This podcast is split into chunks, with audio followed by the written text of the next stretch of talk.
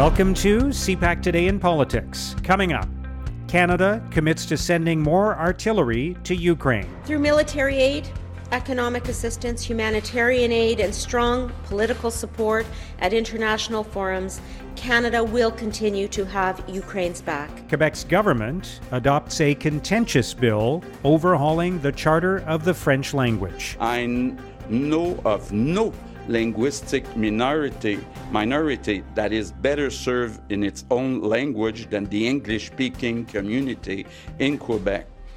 We are proud of that. And we are also proud to be a francophone nation in North America, and it's our duty to protect our common language. And Pierre Poilievre calls on the federal government to temporarily scrap gas taxes. I've had friends tell me that they're actually unable to afford to go to work and that blows my mind. Like, you can't afford to get to your job to end up broke by the end of your pay period. Yeah, no. It's Wednesday, May 25th. I'm Mark Sutcliffe. Let's get right to the top political stories this morning. I'm joined by longtime political writer and broadcaster, Dan Legere. Good morning, Dan. Hi, Mark. Let's start with the fact that Canada is sending more artillery to Ukraine, and this is the latest in a series of announcements that we've seen over weeks now, months even, uh, of continuing support. Uh, but I think a lot of Canadians are wondering what else can we do, and, and also how long is this going to continue, this military conflict?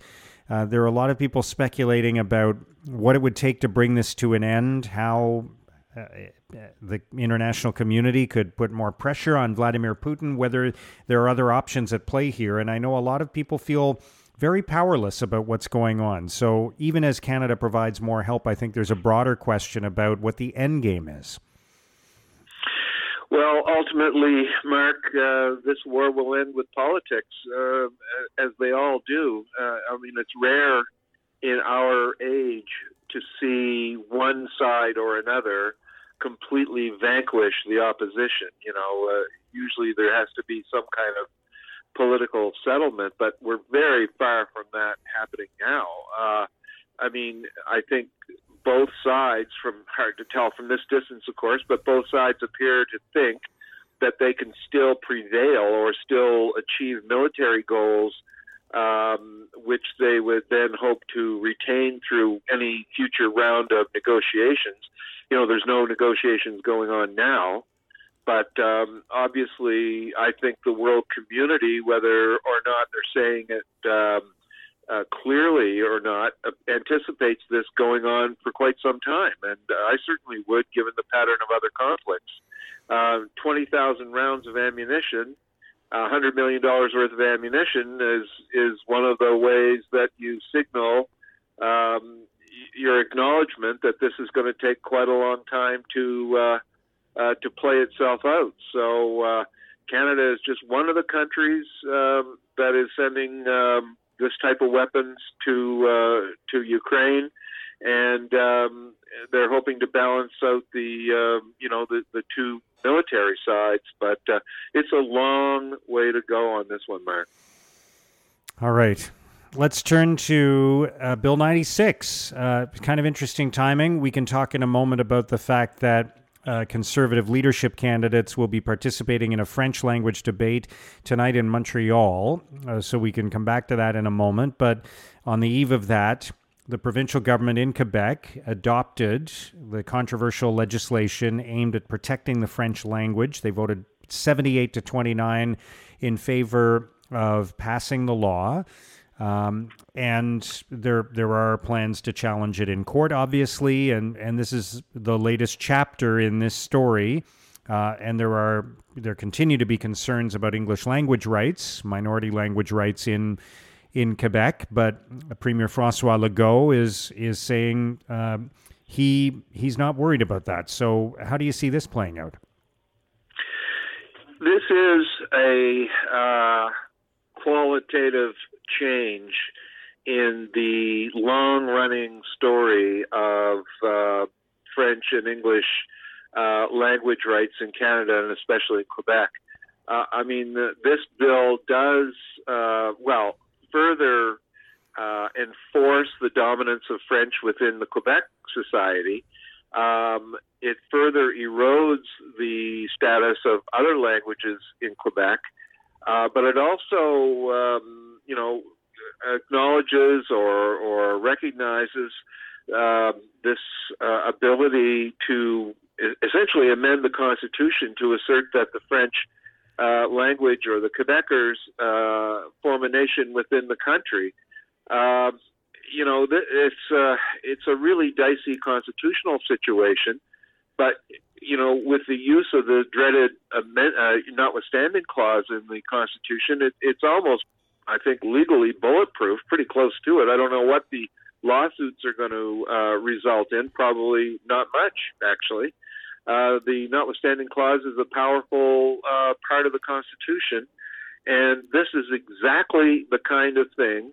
Uh, this law is precisely what the opponents of the notwithstanding clause uh, warned of way back in the day in, in 82 when the Constitution was passed under the first Trudeau. So, um, you know, uh, this is a tough spot for the linguistic minorities in Quebec, but I don't see any type of broad opposition to it outside the um, the francophone community in Quebec that would actually make any changes. So uh, it, it's uh, this is the way Quebec is going. It's been going this way for more than 40 years, and um, this is just putting um, some edge on the knife uh, from the Quebec government point of view. Yeah. All right, let's turn to the debate tonight. Uh, the candidates for the leadership of the Conservative Party will debate in French, although only a couple of them are comfortable in French. Jean Charest obviously was born in Quebec, was the premier of Quebec, and Pierre Poilievre uh, is bilingual. Uh, the other candidates uh, are, are not as comfortable in French. So, what do you expect from this debate? Well, uh, I mean, given the timing of Bill 96 passing just, you know, yesterday, um, you know, it, it's going to really be the ball is really going to be in Jean Charest's court because, after all, he is the former premier of Quebec.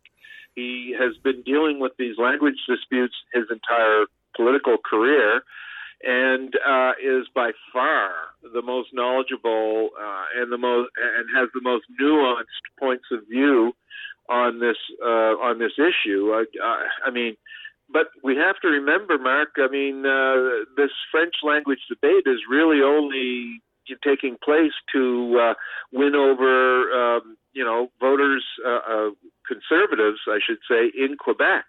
Um, it's not going to have a lot of relevance outside the province. I don't think Pierre Poilievre's uh, supporters. I mean, Poilievre's French is is perfectly fine, and we'll get him through the debate without too many trouble uh, problems. But um, I don't see um, anything changing, uh, you know, in the broader conservative race coming out of this um, this debate. The other candidates are going to mumble and stumble and uh, and become incredibly awkward. Uh, you know, it's it's a tough thing to watch. But um, this is between Poilievre and Charest, the broader uh, race is, and um, it's going to leave the others looking like further uh, sort of also rans even more so than they are now. So uh, you know, it, it. But will it have much impact on the broader conservative uh, leadership race? Uh, I'm not sure that it will. Uh, uh, Poilievre is not even appealing to uh, uh, people outside um, that that debate, so to speak, and uh, he's talking to a different constituency altogether. Yeah. All right. And speaking of Pierre Poilievre, he is calling on the federal government to scrap gas taxes, the taxes on gasoline, as as Canadians continue to deal with rising fuel prices and inflation. Uh, he wrote a letter to the finance minister, Chrystia Freeland, about that. Um, what do you think of that idea? Well, you know, uh, I'm sure Poilievre, as an MP, is able to expense most of his gas expenses uh, back to the people of Canada. Um, but you know, this is the usual type of politics. This is the most uh, predictable uh, part of the entire Tory uh, you know, campaign so far is that somebody will take a shot at gas prices because the gas uh, price of gas is very high.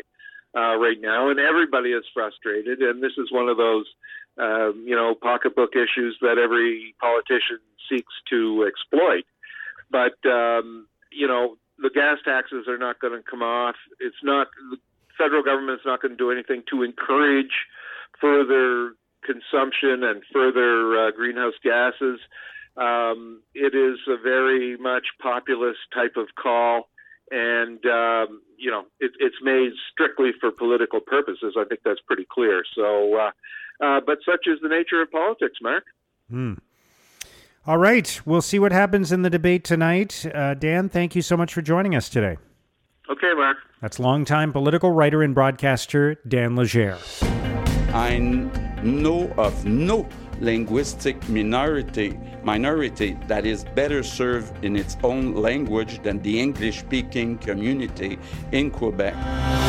Now, here's what political columnists and commentators are writing about today. In the Montreal Gazette, Tom Mulcair argues Bill 96's passage will be followed by holy chaos. Mulcair writes The first big chapter of the Bill 96 saga has come to an end with the bill's adoption by the National Assembly. By a linguistic quirk, on the Anglo side, it will always be called Bill 96. On the Franco side, it will get a promotion to being called Loi 96. One way or the other, it's on its way to court, where it is likely to get eviscerated, much to the quiet delight of separatists, who will see that as further proof Quebec independence is the only way forward. In the National Post, Geoff Russ argues the Liberal Canada, loved by the boomers keeping Justin Trudeau in power, won't last. Russ writes Despite stereotypes that old age turns progressives into ornery conservatives, the opposite seems true in Canada. Many polls suggest baby boomers are Justin Trudeau's most reliable demographic, whose loyalty might be based on his surname, not his policies. But what will happen to the Liberal Party when that nostalgic generation isn't voting anymore? What will happen when someone named Trudeau doesn't lead it? The country is due for a cultural and political shift. Some Trudeau boomers may just live long enough to discover that the version of Canada they cling to was not to last forever. In the conversation, Sam Routley argues Alberta's political culture and history played a part in Jason Kenney's downfall. Routley writes Kenney's imminent resignation as Alberta Premier shows that even leaders with track records of success can fall victim to unpredictable crises, poor leadership choices, and the unspoken norms of provincial politics. He not only faced an unprecedented crisis, but dealt with a profoundly contrarian wing of the Alberta conservative movement. Alberta provincial politics is a gamble. And although leaders have the potential to become era defining personalities, think Ralph Klein or Peter Lougheed, they can also be quickly cast aside. Kenney's fall from grace is a vivid illustration of the volatility of the province's political landscape. Now, here's what's coming up on today's political agenda. The Prime Minister will meet with long term care residents in Saskatoon and make an announcement. He will also meet with students and researchers at the University of Saskatchewan and visit a local daycare facility and meet with families to discuss early learning and childcare. Public Safety Minister Marco Mendicino will make a funding announcement in Halifax under the Crime Prevention Action Fund. And Immigration Minister Sean Fraser will make a virtual infrastructure announcement along with Intergovernmental Affairs Minister Dominic LeBlanc. And that's CPAC Today in Politics for Wednesday, May 25th. Tune into Primetime Politics tonight on CPAC for coverage of all the day's events. Our podcast returns tomorrow morning. Have a great day.